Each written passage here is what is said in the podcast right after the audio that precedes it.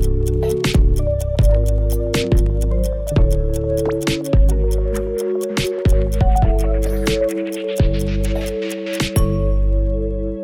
Pewnie niejednokrotnie spotkaliście się z takim wyrażeniem jak narcystyczna osobowość naszych czasów, trochę jak neurotyczna osobowość naszych czasów Karen Horney.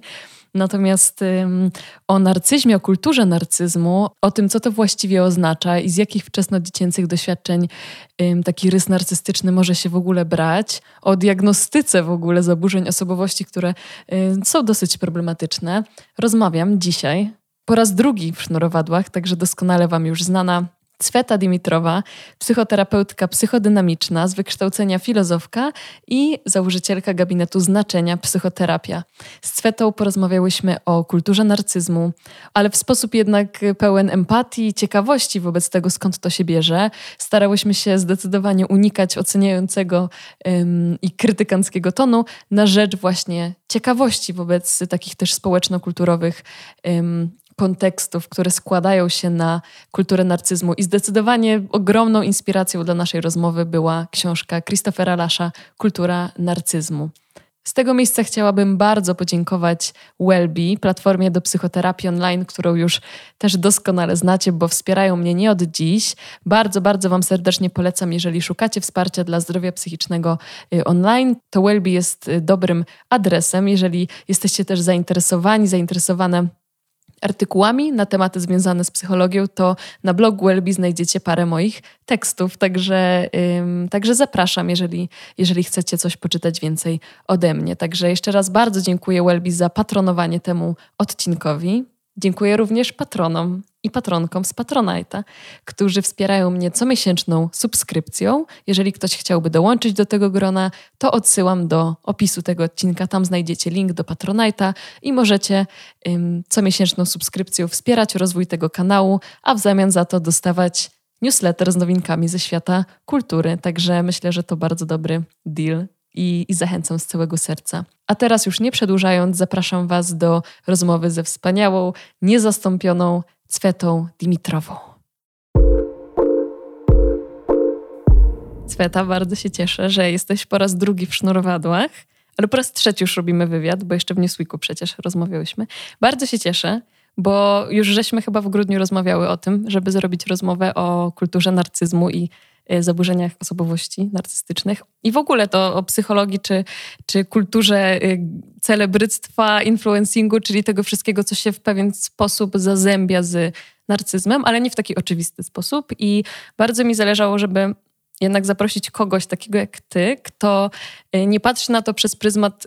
stricte taki oceniający i wrzucający wszystkich do worka narcyzm tylko dlatego, że jest osobą skupioną gdzieś na swoim wizerunku, czy szukającą podziwu, tylko żeby też spojrzeć na, na te narcystyczne rysy jakimś takim, z jakąś taką ciekawością w ogóle, skąd to się bierze, y, z czym się takie osoby zmagają i jakoś tak przyjrzeć się temu w mniej oceniający, a bardziej y, może empatyczny czy ciekawy sposób, więc cieszę się, że jesteś. Mam nadzieję, że nam się to uda dzisiaj zrobić. No, też mam nadzieję. Bardzo Ci dziękuję za zaproszenie. Bardzo mi jest miło u Ciebie gościć znowu i temat rzeczywiście jest interesujący, aczkolwiek wydaje mi się bardzo dużym wyzwaniem w kontekście właśnie realiów, w których jesteśmy, więc właśnie może tak mm, rzucenie światła na różne aspekty tego zjawiska, jak sama powiedziałaś, też kultury bardziej, a nie jednostki narcystycznej też mi się wydaje takie mm, może pogłębiające rozumienie tego, w czym jesteśmy zanurzeni wszyscy. Mm -hmm, tak. Tak, i wiesz co, jak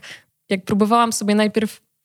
zobaczyć, jakie są kryteria diagnostyczne, no bo przecież y, nie mówimy o takim narcyzmie, wiesz, popkulturowym, tylko mówimy o tym, jak to się dzieje, że kogoś jednak klasyfikujemy jako osobę z zaburzeniem osobowości tego typu. No i jak zaczęłam tak się dokopywać do ICD czy do DSM-u, to miałam takie wrażenie, że to wszystko jest strasznie takie y, rozmyte, że właściwie w ICD to zaburzenie było pod nazwą inne określone zaburzenie osobowości, i było napisane, że właściwie ta kwestia jest pozostawiona diagnostom, co, co z tym dalej robić. Nie było takich bardzo jasnych kryteriów. W DSM-ie było parę takich stwierdzeń, które trzeba było odhaczyć. Był utrwalony wzorzec poczucia własnej wielkości, potrzeba podziwu ze strony innych i brak empatii, które wydały mi się być może takie, ok, bardziej konkretne. No ale siłą rzeczy, jak się tak wgryzie w literaturę, to jest bardzo dużo um, takiej niezgody i wątpliwości co do tego, czy to jest w ogóle rzetelne, czy to jest, y, czy metoda leczenia tego jest w ogóle skuteczna, że jest bardzo dużo takich znaków zapytania i zastanawiałam się, jak ty w ogóle patrzysz um, na to, jak się rozpoznaje takie zaburzenie osobowości. To znaczy, czy ty też masz wątpliwości co do tego, że na przykład zbyt często wrzucamy pewne zachowania do worka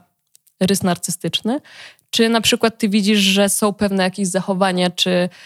ym, czy wskazówki dla ciebie jako psychoterapeutki, które, ci, y, które cię naprowadzają na taką diagnozę? Wiem, że ty nie jesteś wielką fanką y, diagnoz i wrzucania ludzi, wiesz, do, do takich szuflad, natomiast no, coś cię musi prowadzić, kiedy przychodzi do ciebie pacjent i w jakiś sposób te zachowania y, ujawnia, więc jestem ciekawa, jak ty się masz z tym takim rozmytym obrazem y, gdzieś diagnostycznym tego zaburzenia osobowości. Wydaje mi się, że w dużej mierze, mimo tego, że tutaj jest pewne zazębienie, to w kulturze popularnej to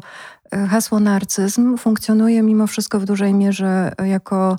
mm, jakiś rodzaj takie no, no, obraźliwe określenie. E, i że to jest coś, co dyskwalifikuje w jakiś sposób e, rozmówcę, potencjalnego partnera, e, kolegę, koleżankę, współpracownika i tak. To znaczy, że jeżeli już opatrzymy kogoś taką etykietą, to przestajemy w ogóle się zastanawiać nad tym, co to znaczy. Co więcej, też no, media społecznościowe, różne artykuły popularne i tak dalej dostarczają nam bardzo dużo takich E,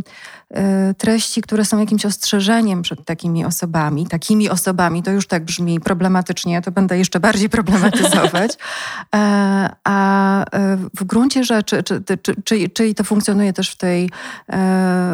w, te, w, tej, w tej takiej zlepce mroczna triada i tak dalej, i jak tutaj należy się przed taką osobą uchronić, no bo taka osoba to jest osoba, która nam czymś grozi i może nas wykorzystać i tak dalej, i to gdzieś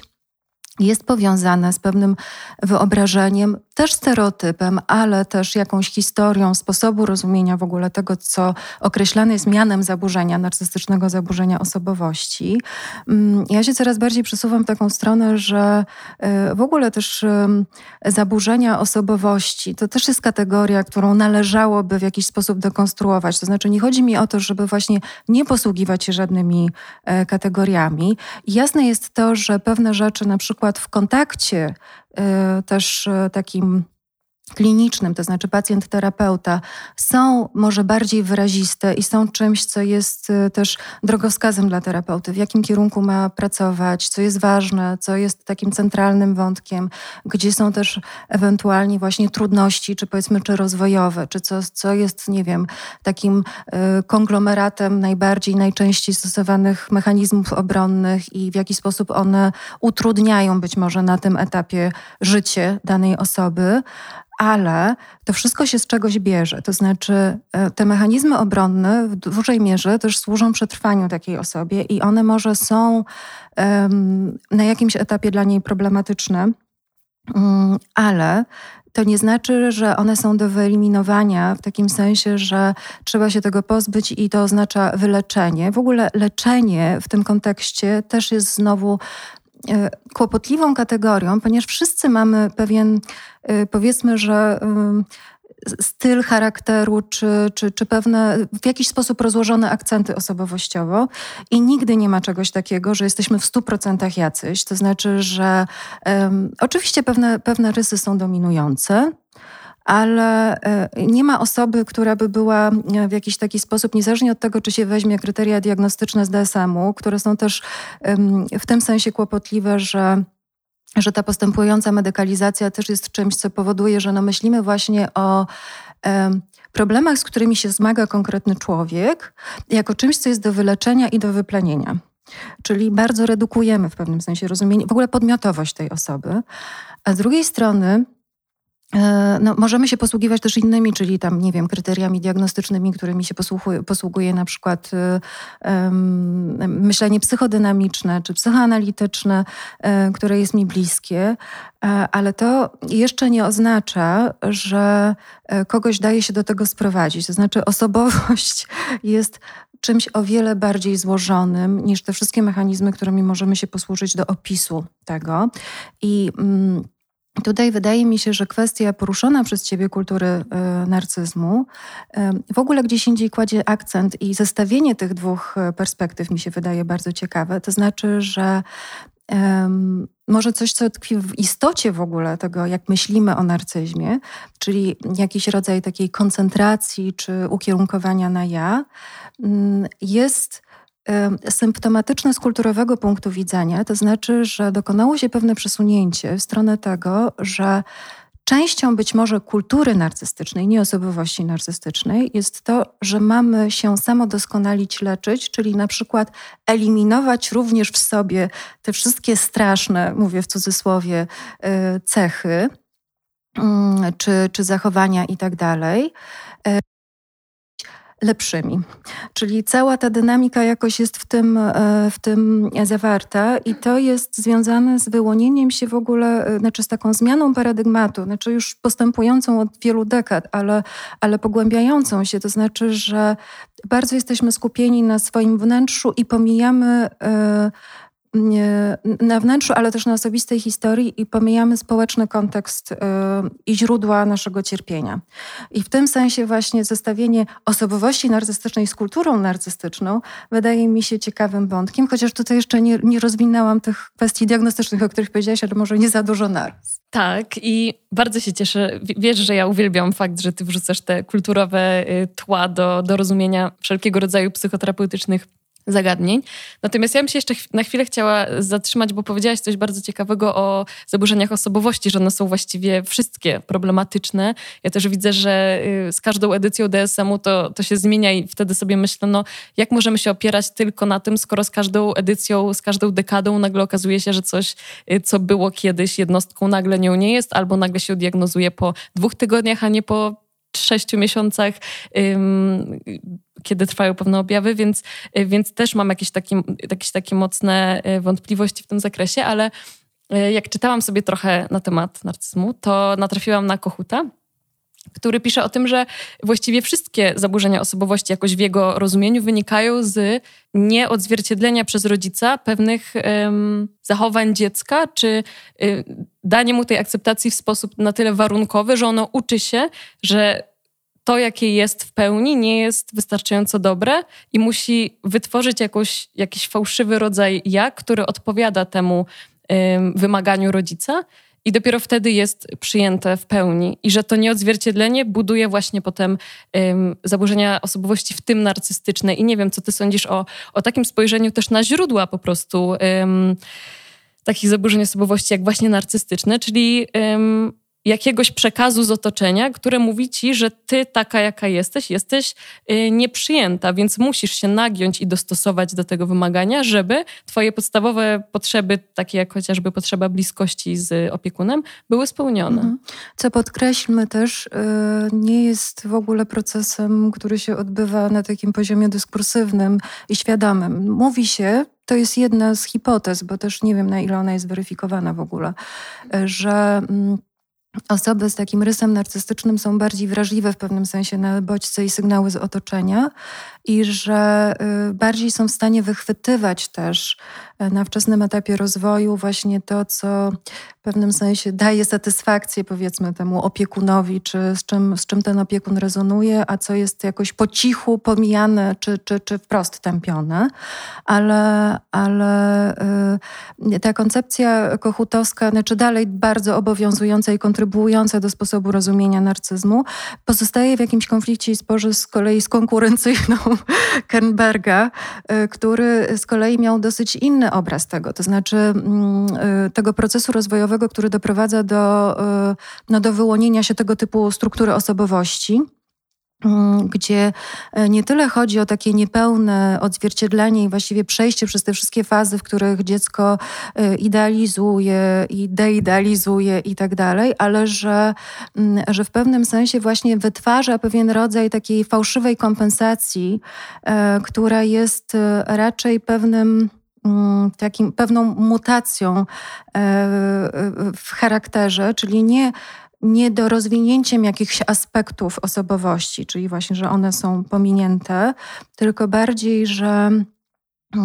że w pewnym sensie no, to jest jakiś system obronny, który jest budowany e, na, e, znaczy, który ma przed czymś oczywiście chronić, ale który jest zafałszowany. No, to jest nasze powszechne dosyć wyobrażenie na temat narcyzmu, to znaczy e, przeważnie wielkościowe, skoncentrowanie bardzo duże na sobie, e, poczucie pewnej omnipotencji, e, używanie innych ludzi, być może do realizacji własnych celów. E, posługiwanie się w pewnym sensie też swoimi różnymi talentami, wdziękiem i urokiem, bo to nie jest nie idące ze sobą w parze, do tego, żeby zaspokoić osobiste potrzeby, zaprzeczenie zależności, czyli no, pewnych potrzeb względem innych, na przykład taka, taka ograniczona zdolność do um, wdzięczności czy wyrażania skruchy, no bo to oznacza właśnie zależność od drugiej osoby, czyli że wszystkie te elementy, które są jakimś odsłonięciem tego, że człowiek jest w czymś niepełny, to znaczy, że potrzebuje kogoś innego, e, jest w jakiś sposób przykryte. No i to jest oczywiście to, co jest na poziomie jawnym. Na poziomie niejawnym, chociaż w domyśle, e, to zależy, bo tutaj bardzo różne są też manifestacje e, tego. No jest jednak jakieś poczucie mm, słabości, niejasnego może zawstydzenia. Często zawiść jest też takim mm, uczuciem, które występuje właśnie spowodowanym też jakimś poczuciem braku właściwie takie poczucie wewnętrznej kruchości. E, kruchości, niedoskonałości, brzydoty w jakimś sensie szerokim, nie tylko, nie tylko w sensie estetycznym. E, I, e, I właśnie wstyd z tym związany. Znaczy tutaj można by było kolejne kategorie wymieniać. I to też nie jest tak, że każda osoba, która się z tym zmaga, w ogóle też doświadczamy różnych stanów, to żeby było jasne, że to nie jest jeszcze sygnał, że ktoś ma takie albo inne zaburzenia osobowości. Tutaj zaraz zrobię mały przypis a propos tych zaburzeń, ale. Mm, ale są też osoby, które wcale nie, nie funkcjonują w taki sposób. Mówi się o tym narcyzm wrażliwy, cienkoskóry i tak dalej. Są wszystkie różne e, pop-psychologiczne też e, terminy mające określić i rozpoznawać to, że nie, nie, każdy, nie każdy funkcjonuje w taki sposób ekspansywny, wielkościowy i taki powiedzmy no, najbardziej wyraźnie kojarzący nam się z, z narcyzmem. Ale to jakby wyglądał taki wrażliwy, bo jestem ciekawa, czy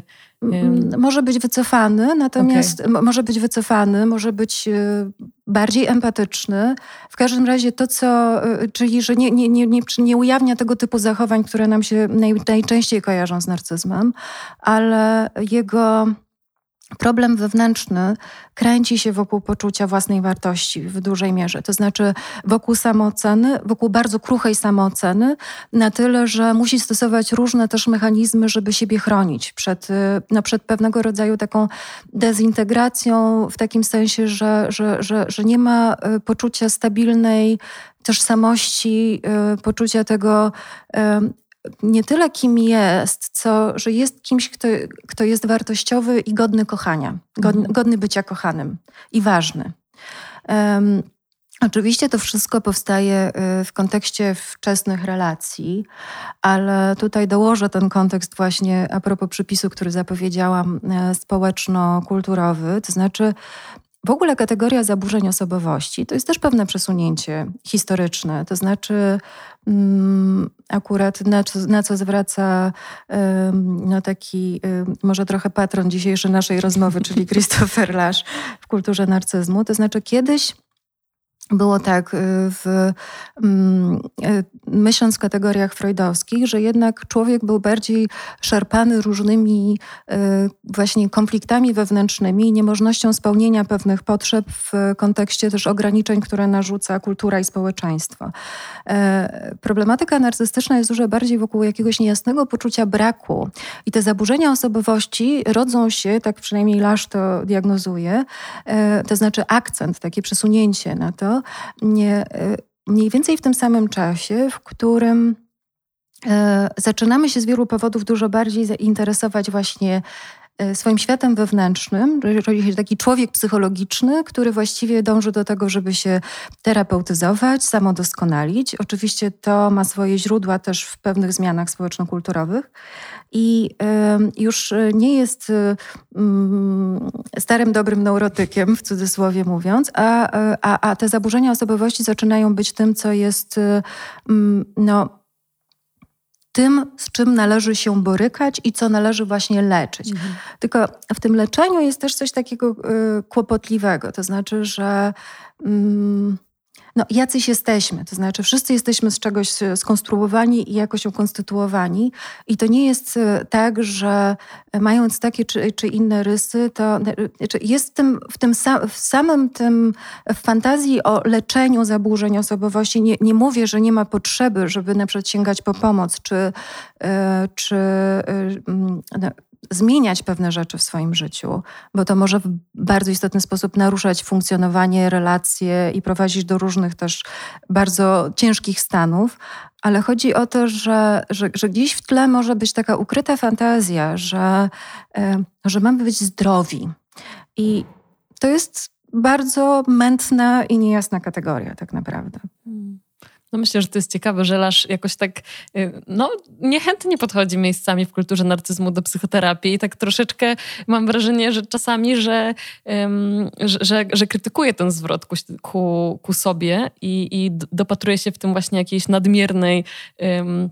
jakiemuś nadmiernemu właśnie zwracaniu y, uwagi na siebie, na wszystko, co dotyczy tylko mnie, ale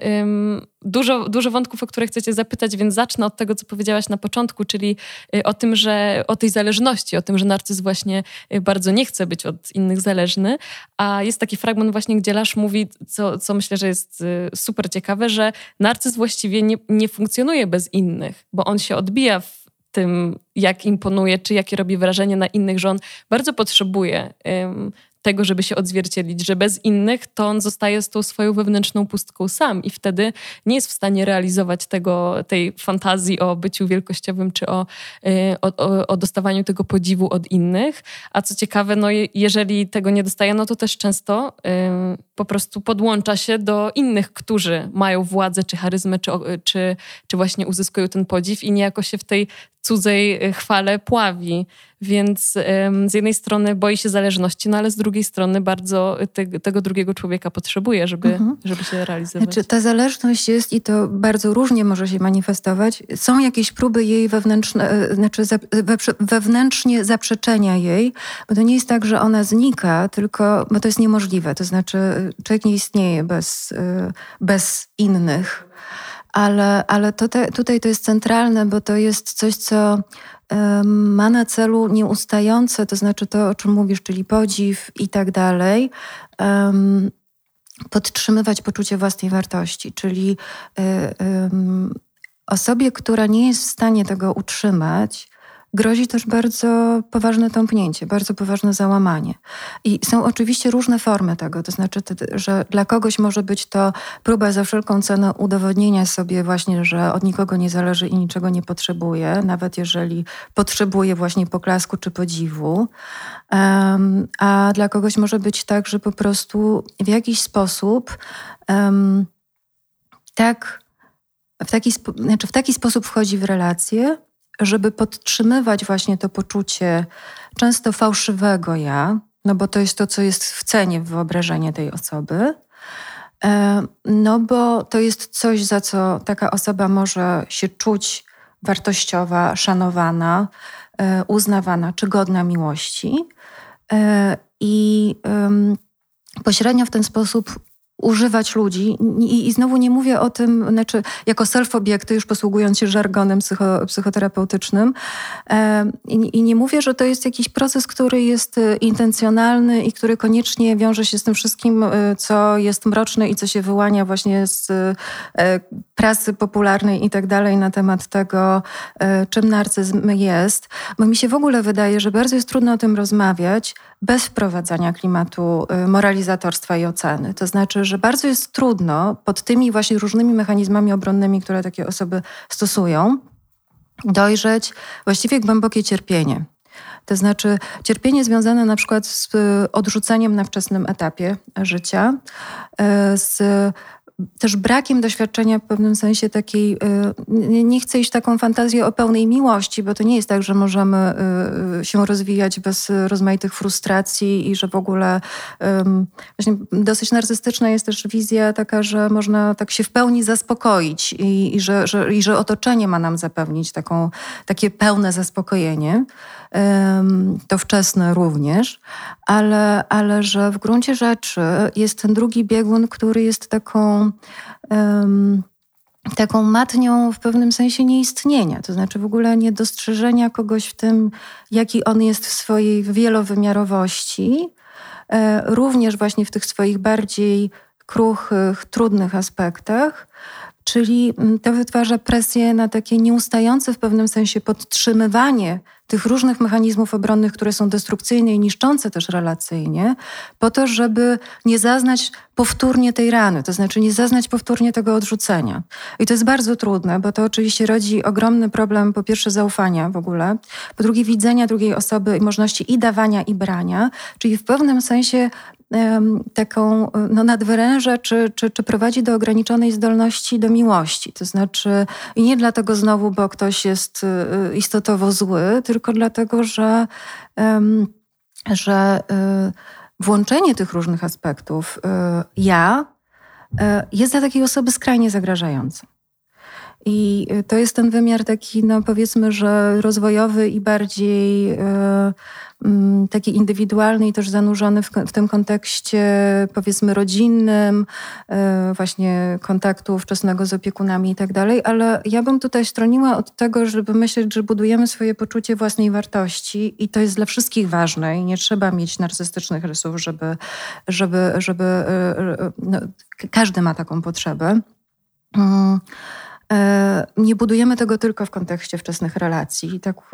tak jest moje zdanie. I albo no, pewne też e, nasze późniejsze doświadczenia mogą coś zmieniać, korygować. Chodzi o to, czy to się staje w jakimś sensie centralną figurą. E, I mm, w ogóle też pewien rodzaj koncentracji też na ja, czy, czy, czy, czy, czy bycia egoistycznym, czy samolubnym i to wszystko, co nam się bardzo źle kojarzy, jest też potrzebą. To znaczy nie lekceważyłabym tego i bym nie uważała, że to świadczy o tym, że od razu mamy jakieś e, rysy i tak dalej. Czy w takim razie wyobrażasz sobie sytuację, w której ktoś w tych wczesnodziecięcych etapach został rzeczywiście przyjęty, w takim sensie, że po prostu odzwierciedlony i, e, i rodzice adekwatnie reagowali na jego płacz czy na, czy na jego potrzeby, ale że w toku na przykład dorastania doświadczył czegoś, co sprawiło, że jego jego ja po prostu się rozszczepiło i potem mhm. w dorosłości y, objawia takie, y, takie narcystyczne różne zachowania. Co, co by się musiało takiego stać? Bo ja rzeczywiście, jak czytałam o tym, to, to, to głównie czytałam o, o tym, że to musiało być jakieś wczesnodziecięce nieodzwierciedlenie i zastanawiałam się, jak jeszcze inaczej taka osoba mogłaby, gdyby na przykład dostała tę akceptację i to przyjęcie, jak jeszcze inaczej mogłaby zostać przez życie doświadczona, żeby, y, żeby to jej ja stało się tak właśnie może niestabilne, nieadekwatne, nie, nie rozszczepione. Mhm. Mi się wydaje, że na różne sposoby ze sobą w ogóle rezonujemy i że raczej bym podejrzewała, że nie ma takiego rodzica, który jest w stanie wszystko odzwierciedlić i że w pewnym sensie, aha, to, to jest to, co jakoś pominęłam, a mi się wydaje bardzo ważne. Wszyscy mamy narcystyczne aspekty. E, I nie ma w tym nic zdrożnego. Jest też tak, że różne kryzysy rozwojowe mogą nasilać po prostu pewne rzeczy, które, które, które gdzieś są, które są bardziej może jakoś powiedzmy mniej stabilne, y, znowu bez takiej fantazji o jakiejś pełni i zdrowiu. I na przykład możemy uruchamiać też różne narcystyczne mechanizmy obronne w kontekście trudnych doświadczeń życiowych, nie będąc osobą, który, u której to jest dominujący sposób e, funkcjonowania czy dominujący rys osobowości. Na przykład e, e, no możemy się, znaczy po pierwsze takie wejście na przykład w ten mm, kontekst czy to szkolny, czy później licealny, czyli takie trudne też momenty rozwojowe, to jest też, y, tu też się doświadcza pewnych zranień y, narcystycznych, to znaczy można doświadczyć jakiego, jakiejś formy odrzucenia przez grupę, można przeżywać jakiś rodzaj nieadekwatności, wstydu, poczucia dziwności i tak. To znaczy w ogóle doświadczenie na przykład bycia nastolatkiem wchodzi bardzo w ten obszar i ten zakres e, samooceny, która staje się bardzo chwiejna i e, też pewne sytuacje życiowe mogą powodować, że zaczynamy bardzo koncentrować się wokół kwestii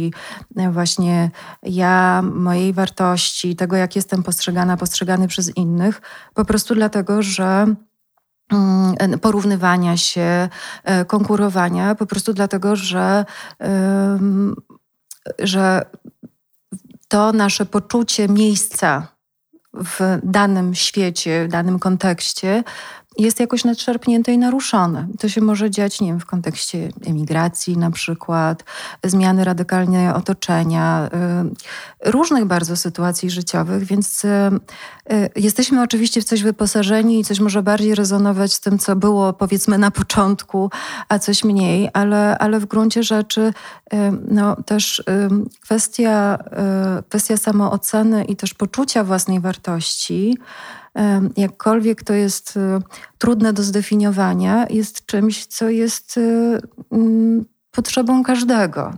I na punkcie czego jesteśmy wrażliwi i co może być na różne sposoby naruszane. I to nie jest kwestia tego, że to się nie będzie chwiało, tylko to jest kwestia tego, że możemy mieć poczucie, że to nas nie niszczy, całkowicie i nie osłabia y, na przykład różne porażki i niepowodzenia, które są nieuniknione w toku życia, y, tylko że, mm, że w jakimś sensie jesteśmy w stanie odzyskać grunt pod nogami w takich momentach, czyli że nie, nie, nie wpadamy w otchłań. Y, myślę, że dla osoby narcystycznej, gdyby tak o tym myśleć, to jest po prostu trudniejsze. To znaczy, to jest trudniejsze nie, e, nie czuć się tak, znaczy, żeby to nie uderzało tak bardzo głębinowo w nas, jak doświad- znaczy w daną osobę, jeżeli na przykład ona mierzy się z jakimś niepowodzeniem, no bo tam centralna jest potrzeba ciągle udowadniania sobie, podtrzymywania tego, może czasem sztucznie kompensowanego, nadmiarowego poczucia własnej wartości, mm, żeby uniknąć właśnie kryzysu, czy załamania, czy, czy cierpienia. Czyli jeżeli dobrze rozumiem, czyli osoba narcystyczna w momencie, w którym zostaje odrzucona na przykład, czy to przez rówieśników, czy przez partnera na przykład, to jej całe ja po prostu dostaje e, w kość? Czy to jest tak, że ta osoba nie ma w ogóle z czego czerpać przekonania, że e, o swojej na przykład wartościowości w takiej chwili, tylko dla niej to godzi po prostu w jej całkowite myślenie o sobie jako osobie wartej miłości, wartej akceptacji, wartej szacunku i tak dalej? Że tak. u nich to się po prostu całkowicie rozpada? Tak, tylko e, wydaje mi się, że na przykład w przypadku, yy, yy, to znaczy bardzo jest trudno się odwołać jej do czegoś innego. To znaczy to nie jest tak, że tego nie ma, tylko po prostu nie ma tego w jej świecie wewnętrznym. Natomiast yy, bardzo trudno jest doświadczyć opuszczenia czy tego typu zranienia i też nie przeżywać w ogóle takiego stanu. To znaczy, to też nie jest tak, że od razu można się sięgnąć po te wszystkie inne aspekty, które wiemy, że funkcjonują lepiej, gorzej, ale, ale znaczy mogą być źródłem poczucia stabilności, na przykład inne relacje, inne więzi, Właśnie. ale to i tak godzi bardzo w, no, w poczucie tego, czy jestem wartościową osobą. To znaczy, wydaje mi się, że to nie jest do uniknięcia pytanie właśnie, jak, jak, na ile możemy sobie z tym radzić, to znaczy na ile to jest też niszczące, bo tam e, jest duże ryzyko po prostu takiego e, mm, spustoszenia, też w momencie, w którym mm, tego typu mechanizmy są naruszane i konfrontowane. To znaczy, e, no, jeżeli cała energetyczna inwestycja idzie w to, żeby podtrzymywać jakiś obraz siebie, nawet jeżeli on jest iluzoryczny, to jego chwianie się i załamywanie się jest tak zagrażające, że jeszcze bardziej zasila potrzebę, jakby zacieśniają się jeszcze bardziej te mechanizmy obronne w takich momentach. No to przecież to jest jakaś najtrudniejsza rzecz na świecie prowadzić pacjenta w psychoterapii, który z jednej strony ma ewidentnie, ponosi jakieś ewidentne koszty wynikające z tego, to znaczy, tak jak mówisz, czy to są koszty relacyjne, czy to jest poczucie wewnętrznej pustki, bez sensu, czy totalnie nie, niestabilne e, poczucie własnej wartości. No ale z drugiej strony, tak jak mówisz, jak zaczynasz w procesie terapeutycznym to naruszać, to ta osoba w ogóle jest przerażona I, i z tego, co ja czytałam, to bardzo dużo osób z takim zaburzeniem osobowości po prostu rezygnuje z terapii, że, że nie ma wcale y, takiego prostego um, sposobu na to, żeby takiej osobie teraz w dorosłości zbudować stabilną samoocenę, tak, żeby ona y, pomimo tych doświadczanych opuszczeń, porażek czy odrzuceń była w stanie czuć się y, wartościowa sama ze sobą, bez tych odzwierciedleń, że zastanawiam się, czy taka osoba już jest skazana na to, że że tak już po prostu będzie? Czy, czy jest dla niej jakaś nadzieja, kiedy przychodzi do gabinetu i pod wpływem tej pracy terapeutycznej po prostu ucieka, bo, bo jest to, tak jak mówisz, tak bardzo bolesne i trudne do dźwignięcia, a z drugiej strony ponosi właśnie te koszty, chociażby relacyjne, ale pewnie nie tylko takie. To znaczy, mm, to, ten ból, może on jest pewnym wymiarze nie do, e, nie do pominięcia, też bardzo mm, no tutaj bym różnicowała, bo on może mieć różny charakter i to są różnego rodzaju konfrontacje i to może być e, mm, jakieś głębokie też poczucie zawstydzenia związane z tym, że na przykład ktoś się orientuje, że miał na taki bardzo, żeby to może złagodzić, posługuję żargonem, ale self-obiektowy stosunek do kogoś. Self-obiektowy? Self-obiektowy, czyli właśnie taki e, nakierowany na zaspokajanie moich potrzeb. Um, co może być też otwierające, ale, ale to, to generuje niewątpliwie cierpienie e, i w ogóle bardzo dużo, to znaczy... Mm, Mówi się o takiej depresji narcystycznej, czyli właśnie takim, um, takim momencie, kiedy te różne mechanizmy obronne, które podtrzym podtrzymują to poczucie własnej wartości, one się zaczynają kruszyć i łamać. Um, I y, tu bardzo dużo zależy. To znaczy, też są bardzo różne filozofie, jeżeli chodzi o, o, podejście psychoterapeutyczne, bo można myśleć o tym, że atmosfera y, na takiej akceptacji i też towarzyszenia E, dla jednych będzie pomocna, e, dla innych ona może wzbudzać też taką podejrzliwość i takie poczucie, że w pewnym sensie zadanie nie zostało wykonane. To znaczy, dużo też zależy od motywacji, bo osoby, które czują na przykład, że zaczyna im się ten świat wewnętrzny chwiać, mogą też mieć w sobie na tyle dużo lęku, do czego podchodziłabym z szacunkiem, że. Um, że E, po prostu ten cały ich system obronny zaraz się, e, zaraz e, runie, że mm, będą się starały na przykład pójść na terapię po to, żeby go jakoś posklejać trochę. I terapia oczywiście może tymczasowo w różnych sytuacjach również taką funkcję spełniać, bo to nie chodzi o demontaż, ale, ale docelowo oczywiście będzie na różne sposoby konfrontowała z tym. I to jest taki moment właściwie dotknięcia tego wszystkiego, przy czym taka osoba, Y, się broni i ucieka, no bo to jest stan bardzo dużej bezradności, stan bardzo dużej zależności od drugiej osoby, stan odsłonięcia i zawstydzenia y, i stan, w którym w gruncie rzeczy raczej. Nie chce się e, być widzianym i to, i, to, i to jest też, wydaje mi się, że ludzkie, w takim sensie, że to nie jest tylko kwestia jakiejś charakterystyki osobowości, tylko że e, no, to jest takie ryzyko, e, czy ja nie zaznam właściwie ponownie tej wczesnej traumy swojej, to znaczy, czy, nie, czy, czy znowu nie, nie będę, czy nie, od, nie odświeży mi się, czy, albo czy nie doznam kolejnej rany narcystycznej. To znaczy, tak takiej właśnie czegoś, co godzi głęboko w moje poczucie ja. Um, I to jest niewątpliwie trudny moment, ale z niego mogą się y, też ważne rzeczy dla takiej osoby wyłonić. Um, to tak mówię w y, wymiarze indywidualnym, bo jednak dużo myślę o tym też, że część y, tego, jak myślimy w ogóle o narcyzmie, jednak jest bardzo też y, podbijana przez no, komunikaty, które dostajemy z zewnątrz i przez ten kontekst właśnie e, społeczno-kulturowy, e, który powoduje, że mm, w gruncie rzeczy jesteśmy na różne sposoby zniechęcani do rezygnacji z różnych swoich narcystycznych obron. To znaczy, mm, no bo to oznacza trochę nieistnienie w świecie, w którym no, warunkiem istnienia jest e, sięganie po narcystyczne mechanizmy. I tutaj bym powiedziała, że przesuwając trochę akcent, wydaje mi się to po prostu ożywcze i otwierające, bym powiedziała, że źródłem e, cierpienia, że pewnego rodzaju też może e, obłudą jest myślenie, że e, no, e, to jest oczywiście, może działa w dwie strony, ale e, jest to, że no, my jako jednostki, ja jako jednostka muszę się zmierzyć ze swoim takim czy innym aspektem, bo mam takie osobiste doświadczenia, ponieważ moje osobiste doświadczenia kształtowały się w relacji z ludźmi, którzy też byli zanurzeni w jakimś kontekście,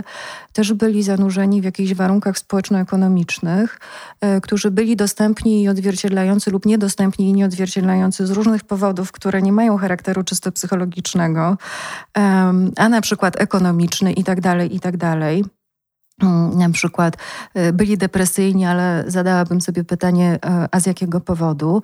I y, że trochę też strasznie dużo odpowiedzialności spada znowu na barki jednostki, w tym sensie, że ten rodzaj cierpienia może mieć też społeczny charakter. To znaczy, może po prostu to, jak kształtują się więzi, albo co jest wartością w naszym życiu współcześnie,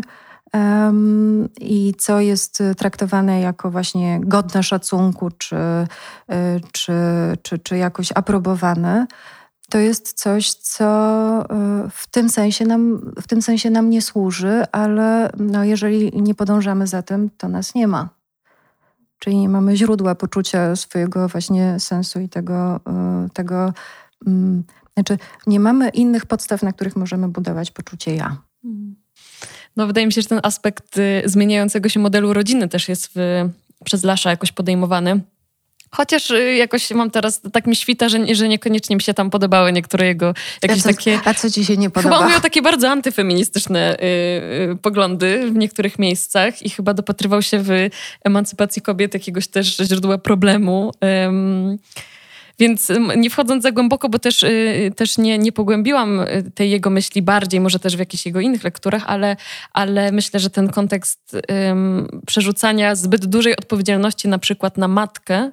y, jest ważny w kontekście tego, że potem mamy dziecko, które, no właśnie na które matka nie reagowała zawsze dokładnie tak, jak powinna była, no bo też nie jest przecież y, czasami w stanie, tak jak powiedziałaś, y, super, cieszę się, że mówisz też o tym aspekcie chociażby y, ekonomicznym, który wpływa na to, że, no, że właśnie to dziecko nie będzie zawsze doświadczało naszej obecności tak, i, i, takiej pełnej, bezwarunkowej akceptacji, bo czasami są powody zupełnie z nim niezwiązane, które nas kierują w inną stronę.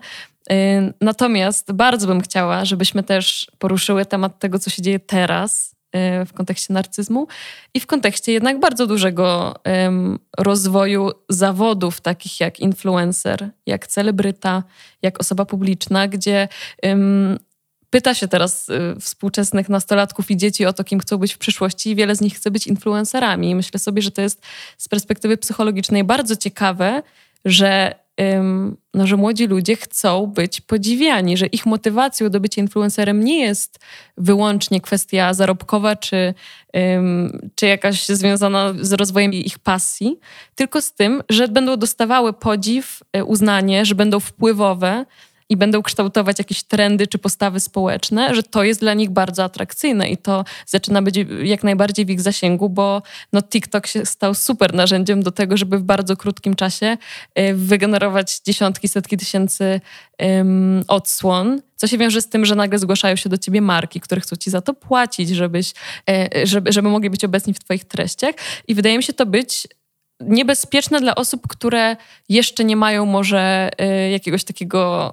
zakorzenienia w sobie i stabilnego poczucia własnego ja, tylko są bardzo podatne właśnie na, na, te, na te uznania z zewnątrz. Jak ty w ogóle patrzysz też na to, że, ym, no, że właśnie teraz wiele z nas chce być influencerami, bo bardzo chce czuć się ym, na przykład ważnym dla innych, bo chcą dostawać to uznanie w postaci lajków czy followersów. No, czy... Ważnym, wpływowym też, wpływowym, bo to jest tak, tak nie, czy w tym sensie, że jakoś podchwytuję to słowo, że to jest też ciekawy aspekt tego. Mm, jakiś zrobię y, mały przypis tylko do tej kwestii, którą y, poruszyłaś y, feminizmu, bo tam pewnie można rzeczywiście dyskutować, ale tak to jest książka z 79 roku. Nadal aktualna, ale nie w każdym e, e, aspekcie. Nadal aktualna w niektórych aspektach. Nie, no z tym tak, się można tak. nie zgadzać i też można było się absolutnie nie zgadzać w 79. E, natomiast no, może to jest bardziej taka ilustracja um, rozpadu pewnych struktur społecznych, które też dawały jakieś poczucie orientacji. I to jest może takie przejście do, do tego, o co pytasz, ponieważ e, w dzisiejszym świecie te różne źródła poczucia tego, kim jestem w takim wymiarze właśnie społecznym, one nie są skoncentrowane wokół jakiejś mikrospołeczności, w której ja mam swoje, wiem, że to nie zabrzmi dobrze, ale miejsce w szeregu w takim sensie swoją pozycję. To znaczy, nie chodzi mi o podporządkowanie, tylko to, że jakby mm, moja wartość i moje istnienie jest jakoś zalegitymizowane przez fakt, że znam y, tych ludzi, znam, yy, znaczy jestem też zanurzona w jakimś kontekście, skądś pochodzę, z czegoś jestem. Znaczy jestem w pewnym sensie yy, z racji swojego istnienia rozpoznawana, ale też yy, rozpoznawana nie w takim sensie jakoś, że to wzbudza jakąś ekscytację, tylko w ogóle, że, że jest miejsce dla mnie w ramach tego, tej społeczności i że też te zmiany które nastąpiły, powodują, że punktem odniesienia w ogóle nie staje się jakaś, e, jakiś mały świat, który jest obejmowalny umysłem, tylko cały świat, już nie mówiąc o tym, jak bardzo to jest zapośredniczone przez e, internet i jak bardzo to ewoluuje. To znaczy, wydaje mi się, że tutaj Lesz krytykuje e, pod koniec lat 70. kulturę obrazu. Nie wiem, czy był w stanie sobie wyobrazić, jak to będzie wyglądało tak. 40 mm, lat później, gdzie w gruncie rzeczy właśnie to przesunięcie w stronę wizerunku i w stronę sprawiania wrażenia i wywoływania, wywoływania wrażenia, wobec czego on jest krytyczny, jest jeszcze dużo dalej posunięte. Ja I... tylko się wtrącę, bo uważam, że to było no, niezwykłe czytać książkę sprzed 40 trzech, czterech lat, w której on dosłownie mówi o tym, że y, no właśnie, że my, y, że nasze doświadczenie jest takim odtwarzanym przez kamery doświadczeniem, że my wszystko w pewien sposób rejestrujemy i potem odtwarzamy i wszystko, co robimy już, robimy mając z tyłu głowy to, że to będzie rejestrowane, odtwarzane. I właśnie on tam używa chyba słowa kamery czy aparata, ja sobie myślę, czy on się spodziewał smartfonów, czy on się spodziewał tego, co się stanie. Więc pod tym względem ta książka jest niezwykła, że ona właśnie bardzo dużo prognozowała rzeczy, które tylko wybuchły i, i rozrosły się na wszelkie inne y, też obszary. To, Ale przepraszam, tak. Nie, nie, nie. To jest, to, to, jest, to jest ciekawe i to mi się wydaje niezwykle ważne, bo y, ten y, sposób, to znaczy to medium, też jest w tym sensie istotne, że wywołanie y, w sobie poczucia, że się jest ważnym, jest zależne od bardzo krótkiej na przykład chwili, to znaczy od pierwszej impresji i wrażenia. Więc wszystko to, co jest głębinowe i do eksplorowania, czy to wokół budowania jakiejś opowieści, czy tego, co kiedyś, czego nośnikiem na przykład był tekst, znaczy różne bardziej rozbudowane formy, nie ma na to czasu. Więc albo chwy, chwytasz czyjąś uwagę, albo jej nie masz, czyli lądujesz dokładnie w tym, co jest dla takiego doświadczenia narcystycznego bardzo trudne, bo albo jest efekt wow, czyli ten biegun idealizacji, albo jest nic, to znaczy, czyli drugi dewaluacji, może to jakoś nie padło, że to są takie najbardziej centralne mechanizmy, może nie wprost e, w, w tym doświadczeniu narcystycznym. I mm, kwestia skupiania uwagi wydaje się być nawet istotniejsza od tego, jaka treść za tym stoi. To znaczy, y, nie ma tak dużo znaczenia, y, jakie masz osiągnięcia i jaki, jaki wysiłek do tego prowadził i jaką pracę wykonałaś, żeby się to wydarzyło. Bardziej ma znaczenie ta krótka impresja, czyli czy chwytasz jakby to spojrzenie, czy nie. I stajesz się też od tego niezwykle zależny, zależna, bo. Yy, no bo to jest jednak jakiś rodzaj uwagi. Więc w tym sensie wyobrażam sobie, że to może być bardzo pociągające, bo to jest źródło i poczucia własnej wartości, czy może fałszywe, albo bardzo złudne, albo takie właśnie, że raz się jest w stanie jakiegoś wzlotu, a po chwili potwornego cierpienia, no bo taka jest tego dynamika. E, ale e, z drugiej strony, no to jest taka, znaczy, bo to jest zbudowane też na ogromnej fantazji o tym e, właśnie, że wreszcie różne moje potrzeby zostaną zaspokojone, że nie będę doświadczać frustracji, że będę widziany, widziany lubiana, szanowany, szanowana. I e, że to się jest, znaczy, że jest w stanie się tego dokonać e, w pewnym sensie dokonując przeskoku, to znaczy właśnie nie przechodząc czasem jakiejś bardzo długiej drogi, tylko że zostanę zauważony czy zauważona, no bo ten proces, który jest procesem dochodzenia do pewnych rzeczy, jest też procesem żmudnym i mało atrakcyjnym. Współczesna kultura nie jest zainteresowana tym, co nie generuje automatycznie e, takiego pobudzenia, a to oczywiście jest głęboko powiązane też z konsumpcjonizmem i z tym, że wszystko, co wzbudza tego typu emocje, jest jakoś takie. No, no, na różne sposoby gra się w pewnym sensie tym, co, co pociąga, co wzbudza pragnienie. To jest oczywiście ani nowa, ani oryginalna teza, ale jak najbardziej pracuje y, cały czas. I y, jak powiedziałaś o tym, że bardzo wielu młodych ludzi marzy o tym, y, no to w tym pewnie tkwi głęboka potrzeba, ale też tkwi głęboka iluzja. To znaczy, do ilu osób realnie y, z tej grupy, która o tym marzy, zwróci się rzeczywiście ktoś z taką propozycją, żeby reklamował to albo tamto. To znaczy, to jest właśnie ten bardzo zafałszowany punkt odniesienia. To znaczy, że będę bardzo wyjątkowy, wyjątkowa na tle ogromu ludzi, którzy tego nie doświadczą. To znaczy, y, bo, bo taka, jest, taka jest wewnętrzna logika w ogóle tego mechanizmu. To znaczy, nie mogą wszyscy być wyjątkowi, y, nie mogą wszyscy być celebrytami. To znaczy, można na różne sposoby za pośrednictwem mediów, którymi teraz dysponujemy, y, próbować mm, no, znaleźć dla siebie jakąś grupę odbiorców, tak? Ale oczywiście nie wiem, na ile to jest dla kogoś, jeżeli raz jakby posmakuje tego, na ile to jest satysfakcjonujące, no bo punktem odniesienia jest oczywiście to, co jest najbardziej y, synonimem y, sukcesu, I e, to jest bardzo ciekawe, że, e, że to, co nam się dzisiaj kojarzy z sukcesem, nie jest powiązane z różnymi wewnętrznymi, głębokimi właśnie cechami danej osoby, czy pracą i wysiłkiem, która wkłada w to, żeby dojść do jakiegoś miejsca. Co też nie chcę przez to powiedzieć, że każdy, kto wkłada, to mu się udaje. To znaczy, tu jest bardzo dużo czynników losowych i, i, i, i też pewnego kontekstu społecznego, i miejsca, i czasu, w którym się jest, i po prostu 99% ludzkości nie doświadczy tego, o czym fantazjuje. Mówię 99% ludzkości trochę powołując się na, na, na mm, książkę, on to trochę w innym kontekście mówi, ale Carlo Strangera y, psychoanalityka, ale też psychologa, filozofa y, szwajcarsko-izraelskiego, zmarłego sprzed, y, przed kilkoma laty, y, Fear of Insignificance, która jest właśnie jakby takim, no podejmuje ten temat już jakiś czas temu, to nie jest taka najbardziej współcześnie, bo mam wrażenie, że teraz to wszystko też się dzieje w taki niesamowicie dynamiczny sposób, ale która podejmuje ten wątek tak naprawdę, że wszyscy też mierzymy się w ramach współczesności z taką e, obawą przed tym, że właśnie nie zaistniejemy, to znaczy, że nie będziemy ważni, bo to jest walka o właśnie o bycie widzianym, ale w taki bardzo szczególny sposób i że no, ogrom mm, ludzkości, dla której punktem odniesienia są te osoby, które są na szczycie, cokolwiek to znaczy, mm, to są ludzie, którzy po prostu mogą o tym fantazjować, podziwiać to, yy, marzyć, czy, czy, czy nawet jakoś pławić się, w, tak jak powiedziałaś, w yy, sławie jakoś swojego bohatera, ale, yy, ale to jest y, ulotne, iluzoryczne i też konfrontujące z jakimś takim poczuciem właśnie braku mm, wewnętrznego sensu. No ja myślę, że dla mnie na przykład bardzo ciekawe jest obserwować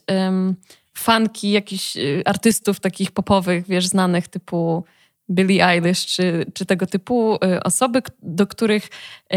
wiesz, kolejki na koncerty są tak duże, że ludzie na przykład 4-5 dni przed koncertem przychodzą z namiotem i przez te 5 dni śpią w tym namiocie, w tych y, śpiworach zimą, bo ten poziom jakiegoś utożsamienia się z, z tym artystą, czy, czy właśnie przeniesienia na niego jakieś fantazje o tym,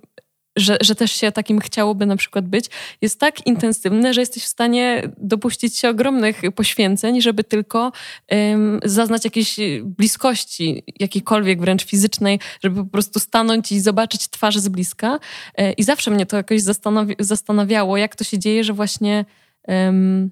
no, że ludzie są w stanie się aż tak poświęcić dla kogoś, kogo nie znają właściwie. Wyłącznie znają go przez pryzmat jego sztuki, jego pracy. Um, tak jak mówisz o tej, o tej potrzebie bycia jakoś zauważonym czy ważnym, to też się zastanawiam, na ile to jest po prostu, tak sprowadzając to do bardzo podstawowych kategorii, potrzeba bycia przez kogoś y, zauważonym, pokochanym, zaakceptowanym, a na ile to jest na przykład potrzeba pozostawienia czegoś po sobie, bo się tak bardzo boisz, że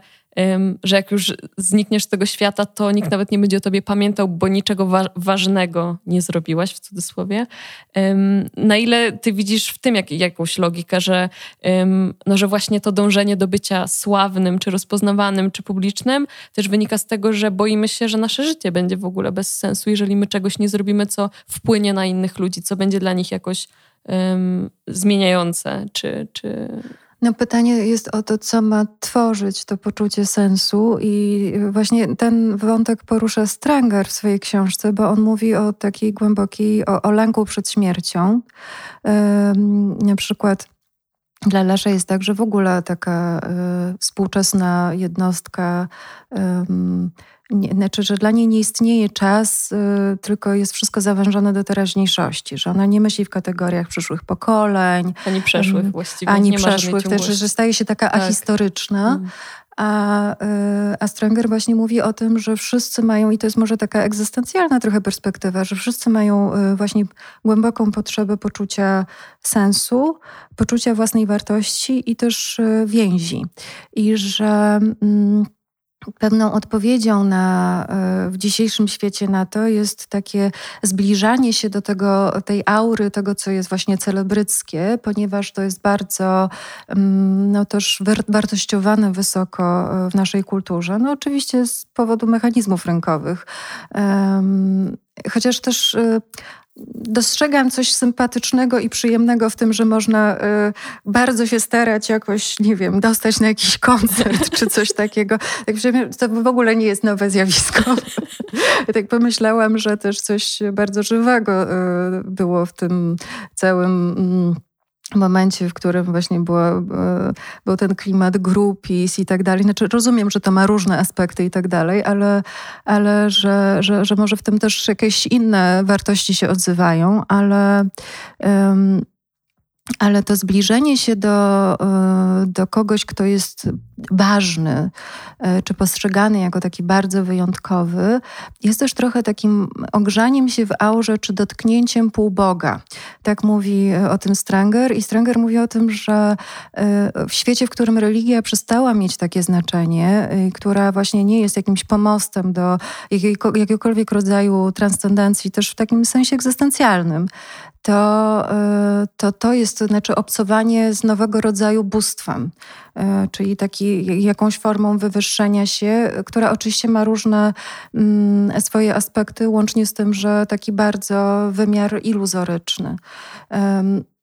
Tak, y, to mi chodzi po głowie jeszcze, może to jest poboczne albo wracające do wcześniejszego wątku, ale też pomyślałam o tym, że, że, że nie wspomniałam o tym, że też można traktować inne ważne osoby jako swoje narcystyczne przedłużenie, czyli właśnie, że jak zbliżam się do czegoś albo ktoś ma takie osiągnięcie, to że w pewnym sensie je też y, karmię swoje ja i to jest y, też e, no, jedna z przyczyn takich narcystycznych e, tendencji, znaczy tak to jest interpretowane, kiedy na przykład w relacji dziecko-rodzic coś takiego się dzieje, to znaczy, że rodzic na przykład potrzebuje swojego dziecka właśnie jako swojego narcystycznego przedłużenia, czyli nie widzi jego różnych aspektów, tylko właśnie potrzebuje, żeby było jakieś, na przykład gwiazdą, po to, żeby też samemu zasilać swoją potrzebę. To właśnie generuje mm, ten narcystyczny mechanizm, co jest też wytłumaczeniem, dlaczego bardzo dużo ludzi, i to już jest kwestia też kulturowa, dlaczego bardzo dużo ludzi może też mieć takie aspiracje. To znaczy, że, że gdyby szukać źródeł y, w takim doświadczeniu rozwojowym czy osobistym, to można myśleć, że też częściej jednostki, które mają bardziej narcystyczne tendencje, będą dążyły do tego, żeby zajmować określoną pozycję w społeczeństwie, dlatego że e, to jest dla nich źródło poczucia właśnie własnej wartości, a nie jakieś tam e, nudne, nieszczególnie zwracające uwagę e, zwykłe życie, mm, co jest też zwykłe się kojarzy w dzisiejszych czasach jak najgorzej. I i, i, I to jest też jak, jakaś forma samoleczenia, przy okazji której też nie chcę powiedzieć, że nie dzieją się różne bardzo ważne rzeczy. To znaczy, że tam może też coś powstaje, co jest wartością. Tak, i ja na chwilę odwrócę naszą soczewkę na drugą stronę. Tutaj macham rękoma, nie wiem jak to ci pokazać, zakomunikować, ale y, wierzę, że rozumiesz. To znaczy, chcę się na chwilę przenieść na drugą stronę i zobaczyć, co się dzieje z osobą, która już to wszystko ma. To znaczy, co się dzieje z osobą, która te wszystkie fantazje już zrealizowała. Załóżmy, że jest tą wielką wokalistką, jest tym wielkim aktorem podziwianym przez nastolatki, jest osobą, która chodzi z ochroniarzem po ulicy, bo każdy ją zaczepia autograf, chce sobie robić z nią zdjęcia i każdy chce być taki jak ona. Wszyscy wiemy z, z mediów, z wszelakich filmów motywacyjnych, że mnóstwo tych wielkich aktorów czy, czy osób sukcesu opowiada o tym, jak bardzo te pieniądze czy ta sława wcale im nie, nie dały tego, poczucia, tego poczucia szczęścia i w ogóle tego, o czym wszyscy inni myślą, że, że dostaną, kiedy będą sławni, bogaci i, i publiczni. E, I wydaje mi się to być strasznie ciekawe, że mamy dostęp do tej wiedzy, widzimy, co się dzieje z wieloma sławnymi osobami, które mają problemy z uzależnieniami, czy mówią otwarcie o tym, że, że zmagają się z depresją i wszyscy są zdziwieni, jak możesz się zmagać z depresją, skoro osiągnąłeś taki sukces, jesteś sławny i bogaty. I nagle się okazuje, że my to wszystko wiemy, a i tak wszyscy y, tak bardzo o tym marzymy. Pomimo tego, że tyle osób tak otwarcie opowiada o tym, że ta sława jest ich w ogóle największym przekleństwem, i okazuje się, że te, że te potrzeby w ogóle nie, nie mogą być spełnione przez sławę, a my i tak Jakoś nas to nie zniechęca w ogóle, mam wrażenie. Y, I wtedy od razu pojawia się we mnie pytanie, no dobra, to jeżeli mamy tę potrzebę bycia zauważonym, ważnym, chcemy coś po sobie pozostawić, chcemy być kochani, akceptowani, dążymy do właśnie y, bycia osobami podziwianymi, ale to nam tego nie daje, to to co nam to da? To znaczy, skoro już widzimy, że to nie jest dobra droga, to jak takie osoby mogą gdzieś zejść na inne tory i znaleźć rozwiązanie dla tych niespełnionych potrzeb w czymś, co będzie może bardziej stabilne i, i da im to, czego tak bardzo potrzebują. Najpierw chciałam powiedzieć, że. E, bardzo że... zakręciłam to. Nie, nie, nie, nie. Najpierw chciałam powiedzieć, że, e, że pewnie bliskie więzi, które nie mają y, i, i, i, relacje, które nie mają takiego charakteru, że są wspaniałe, doskonałe i niewyboiste.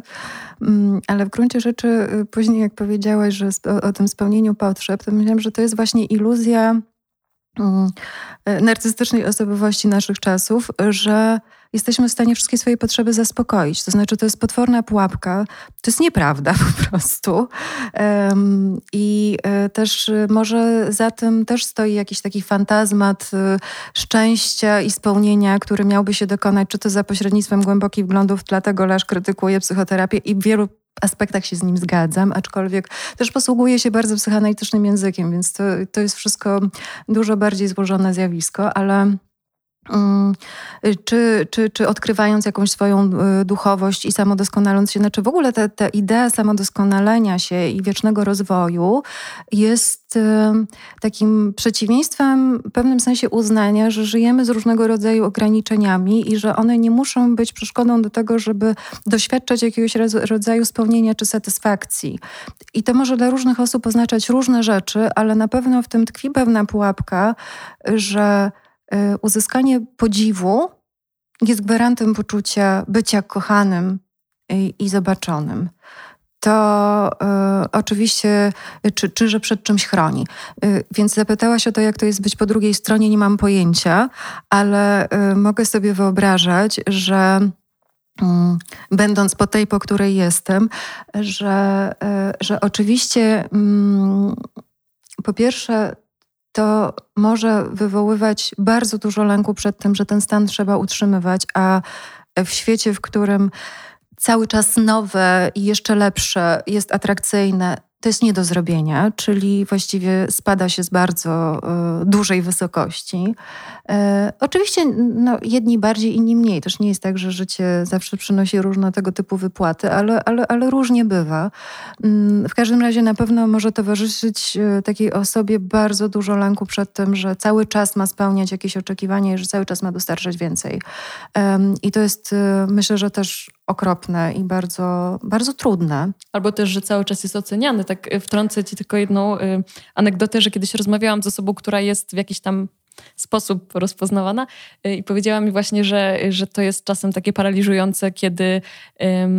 nagle się dowiedziała po fakcie, że ktoś ją, z kim spędzała czas, wie kim ta osoba jest, a jej się wydawało, że, ta, że ona nie wie i nagle miała poczucie, że o kurczę, nie wiedziałam, że jestem w pewien sposób obserwowana czy oceniana, bo nie wiedziałam, że ta osoba wie, kim jestem. I tak sobie wtedy pomyślałam, jakby na takiej zasadzie bardzo no, człowieczego, prostego współczucia, że to musi być kurczę straszne. Cały czas myśleć o tym, że musisz utrzymać jakąś, jakąś um, wizję siebie, jakąś maskę, żeby dosięgnąć temu. Um, temu wizerunkowi, który stworzyłaś na zewnątrz, który, który też jest od ciebie oczekiwany jakoś, że będzie podtrzymywany, więc ktoś cię spotyka, ty właściwie musisz się upewnić, że że wszystko, co robisz, jest w jakiś sposób e, wystarczająco dobre, no bo ta osoba cię obserwuje, w jakim jesteś, patrzy ci się na ręce i myślę sobie, że to jest, to musi być bardzo izolujące w ogóle doświadczenie, w którym nie jesteś e, w stanie sobie pozwolić na bycie sobą, bycie właśnie osobą, która jest nieidealna, która popełnia błędy, która czasem robi coś, co jest wstydliwe czy, czy takie pokraczne, bo cały czas boisz się, że ktoś cię na przykład odrzuci, przestanie cię obserwować w internecie, no bo, bo już nie będziesz wystarczająco dobra, więc y, też o tym myślałam, że to musi być bardzo takie izolujące i samotne też. Na, na, pewno I, i na pewno właśnie y, jest przyczyną ogromnego lęku i poczucia presji, ale też trzymając się tych biegunów właśnie dewaluacji, idealizacji, to jeżeli ktoś jest bardzo idealizowany, to po drugiej stronie jest ktoś, kto na przykład jest y, mm, albo znaczy może się podłączać na przykład pod to i to może być karmiące, ale też y, jest y, deprecjacja i jest jakiś rodzaj wręcz pogardliwych uczuć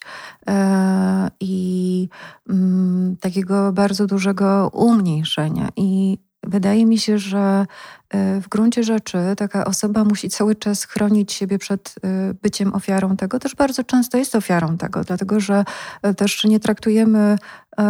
takie znaczy nie traktujemy osób, które coś takiego osiągają, niezależnie od tego, że ta kultura na różne sposoby też jest jakby szalona w tym, jak, jakimi, jaką, jaką logiką się rządzi, to że nie widzimy w tym realnie człowieka, tylko uważamy, że jeżeli ktoś e, e, coś ma, co, czego na przykład my nie mamy, to znaczy, że on jest na tyle e, właśnie chroniony i ma na tyle dobrze, że w gruncie rzeczy możemy zwracać się do niego jakkolwiek, czy mówić o nim cokolwiek i że to jest, znaczy, że taka osoba musi w pewnym sensie też być bardzo odporna na tego typu zranienia, a to nie jest tak, że to jest pozbawione znaczenia i no i w gruncie rzeczy staje się ktoś takim obiektem też, mimo tego, że coś zyskuje, też do używania przez tłum, to znaczy do tego właśnie, żeby albo y, bycia, do bycia uwzniaślanym, albo do bycia właściwie kimś, kogo na drugi dzień można y, no, właściwie zrównać z ziemią. To jest y, straszne, bardzo przedmiotowe i też właśnie głęboko wpisane w taką narcystyczną dynamikę, która no, wiąże się z potwornym bólem, bo to jest coś, co też e, mm, osoby, które się z czymś takim mierzą, e, co jest też częścią ich doświadczenia. To znaczy, że w ogóle bym nie pomijała tego, że częścią doświadczenia osoby, która się z czymś takim zmaga, jest no, poczucie niesamowitej, czasem wręcz nienawiści do siebie. I tam nie jest tak wspaniale i wesoło, jak może się wydawać. Mm, znaczy, to jest potworny ból. Zawsze jak patrzę na jakieś różne y, plotkarskie artykuły albo patrzę na to, jak się parują na przykład y, osoby sławne, że często się parują z innymi sławnymi osobami, to sobie wtedy myślę, że ma to jakiś jednak sens, bo nie wyobrażam sobie być osobą, y, która ma tyle władzy, jest tak rozpoznawalna, że każdy wie, kim ona jest i na przykład otworzyć się na człowieka, który nie wiem, jest twoim fanem i ma po prostu tak wyidealizowany obraz ciebie, albo nie wiesz, czy właśnie nie chce cię wykorzystać do tego, żeby dobrze się poczuć ze sobą, że byłoby im na pewno bardzo trudno otworzyć się przed kimś, kto nie podziela tego doświadczenia i nie wie, jak to jest. I może, y, i może takie osoby, tak jak przytoczyłam ci tę anegdotę, że że cały czas, wiesz, oglądają się za siebie, czy nie są obserwowane i czy nie muszą jednak spełniać jakieś um, tworzyć jakieś fasady wokół siebie, no to już tym bardziej w budowaniu jakichś głębokich relacji czy, czy randkowaniu, no to koszmar. To przecież tam, jeżeli jesteś osobą publiczną, to ryzykujesz bardzo, bardzo dużo, odsłaniając się. E, tak, aczkolwiek jak to powiedziałaś, to pomyślałam, nie, to jest prawda, jak rozumiem to, dlaczego tak o tym pomyślałaś, ale też pomyślałam o tym, że od razu się rodzi takie rozszczepienie na y, tych wyjątkowych tych, tak. ludzi no tak. i to, tych szarych i że, i, że, i że to też jest w pewnym sensie izolujące i właśnie odcinające drogę do no, możliwości realnej więzi, czyli właśnie coś, w czym wszyscy jesteśmy zanurzeni. Chodzi mi po głowie, tak jak rozmawiamy, jeszcze kwestia, nie chcę przedłużać, ale, ale y, która wydaje mi się, jakoś mi się skojarzyła z y, treścią naszej rozmowy, chociaż zarazem nie jest to wcale oczywiste skojarzenie, czyli w ogóle kwestia y, miłości i tworzenia więzi, bo e, bo no, to jest w pewnym sensie centralne, to znaczy te wszystkie obrony służą temu, żeby właśnie móc czuć się kochanym. E, I też bardzo często dzisiaj e, myślimy o wchodzeniu w bliskie relacje, gdzie nie sposób się nie odsłaniać i nie pokazywać różnych swoich aspektów, jako o czymś, co też jest e, potencjalnym źródłem zranienia i odrzucenia, znaczy zawsze jest, ale że wchodzimy w te relacje dzisiaj dużo bardziej właśnie z takim poczuciem presji, że mamy być jacyś, żeby być żeby czuć się kochanymi, już pomijam kwestię tych wszystkich e, aplikacji randkowych i tak dalej, gdzie po prostu rzeczywiście ta logika e, po prostu tego, że wybieram sobie i że ktoś jest w gruncie rzeczy rzeczywiście widziany bardzo przedmiotowo. E, I nie mówię, że, to, że, że jakby jakaś intencja niedobra stoi za osobą, która czegoś szuka, która szuka realnie może i kontaktu, i więzi. Bardzo różnie to może wyglądać i też tutaj już pomijam perspektywę socjologiczną, ale, ale E, no, że, że, że, e, że też e, bardzo duży akcent jest położony na to wygenerowanie wrażenia i wyjście z tej sytuacji, co jest mm, jeszcze pogłębianiem i burzeniem więzi społecznych, jest pewna możliwość niedokonywania wyboru. Znaczy nie wiązania się blisko, co jest właśnie może też takim paradoksalną reakcją na tą narcystyczną kulturę, w której jesteśmy zanurzeni. To znaczy, że e,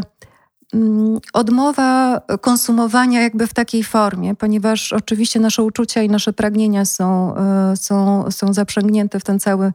mechanizm rynkowy mm, i mm, jest moje skojarzenie, ponieważ jakoś mniej więcej y, y, rok temu y, przy okazji walentynek miałam okazję rozmawiać na temat seksu, relacji, więzi i tak dalej, właśnie takim trochę ujęciu, może też psychoterapeutycznym. I wtedy mm, bardzo przykuła moją uwagę książka The End of Love Ewy Ilus sprzed no, jakoś trzech, może czterech, pięciu lat ona się ukazała tam po angielsku, francusku i niemiecku chyba i nie wiem co dalej. E, I, mm, i w gruncie rzeczy e, ona mówi o tym, że pewnym wyjściem z takiej sytuacji, gdzie ciągle jakby wybieramy nowsze, lepsze i tak dalej, co jest właśnie w tym mechanizmie, o którym mowa bardzo zanurzone, jest albo... Mm, wejście w taką kontraktową właśnie sytuację, gdzie nie szukamy y, głębokiej więzi, tylko umawiamy się na coś, tylko tutaj pamięta jest aspekt emocjonalny, czyli ktoś się jednak przywiązuje poza kontraktem i że tego nie da się wyeliminować, Albo y, druga strona tego, czyli właściwie nie, nie pójście dalej, nie budowanie tej więzi, czyli właśnie nie szukanie w pewnym sensie tej miłości i akceptacji, albo z kolei y, wzrost liczby rozwodów y, w związku z tym, że, że y, no, gdzieś w tle jest właśnie też mm, taka logika optymalizacji, czyli tego, że mm, bardzo często ona mówi o tym, że kobiety na przykład zgłaszają, że czują się już niekochane, więc szukają jakby innego źródła zaspokojenia. I to mi się jakoś z tym wątkiem, o którym rozmawiamy, łączy, y, co jest dosyć smutną i taką y, rozczarowującą na różne sposoby diagnozą, ale bardzo y, ciekawą, czyli może jakoś nas odbarczającą w takim sensie, że nie psychologiczną o tym, jakie to mamy niedostatki, że nie możemy, nie wiem, może budować trwałych więzi albo doświadczamy różnych form niepewności, a że po prostu też żyjemy w społeczeństwie, które w pewnym sensie no, może taki zestaw opcji przed nami roztacza, albo że takie są po prostu tendencje. To znaczy, że no wszyscy jesteśmy w tym jakoś, jesteśmy tego częścią. I że to może być źródłem też ogromnego lęku, i że na różne sposoby próbujemy się przed tym bronić, co może jest źródłem nieszczęścia, ale jest też faktem. Tym bardzo optymistycznym, pozytywnym akcentem Cweta. E, słuchaj, no bardzo, ja bardzo... tylko optymistycznie, zwykle. Tak, bardzo jestem e, wdzięczna za to wszystko, co tutaj wniosłeś, za to, że no, że tak bogato y, też o tym opowiedziałaś i, y, i wydaje mi się to być bardzo inspirujące, że można właśnie na narcyzm spojrzeć też y, nie tylko jako no właśnie na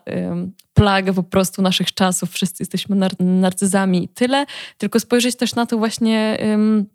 jakoś szerzej, zobaczyć, jak to się ma do systemu, w którym żyjemy, który bardzo jednak nagradza y, często y, takie postawy, zobaczyć w tym jakąś, jak, jakąś potrzebę, czy wołanie o po prostu akceptację, czy o miłość, czy o bycie zauważonym i, i może wytworzenie w sobie większej empatii i zrozumienia dla, dla osób, które się z tym mierzą. I też dostrzeżenie, że to właśnie nie jest czarno-białe, że nie jest się albo narcyzem, albo borderem, albo zdrowym człowiekiem, tylko że można być, można być mieszanką wielu. Um, można być po prostu człowiekiem z całą swoją złożonością. I że celem, tak jak powiedziałaś też na początku, nie jest wyleczenie nas do, do pełna i i wyjście do tego świata jako już zdrowa y, jednostka, która ma prawo uczestniczyć w tym, w tym, w tym życiu, tylko, tylko że jeżeli to się staje w jakiś sposób destabilizujący czy utrudniający relacje, to może to jest dobry pomysł, żeby się temu przyjrzeć w psychoterapii. Y, także bardzo Ci dziękuję, naprawdę bardzo jestem zainspirowana wszystkim, co, co tutaj wniosłeś i, i bardzo będę teraz dużo o tym myśleć, bo, bo naprawdę otworzyłaś mi dużo klapek w głowie.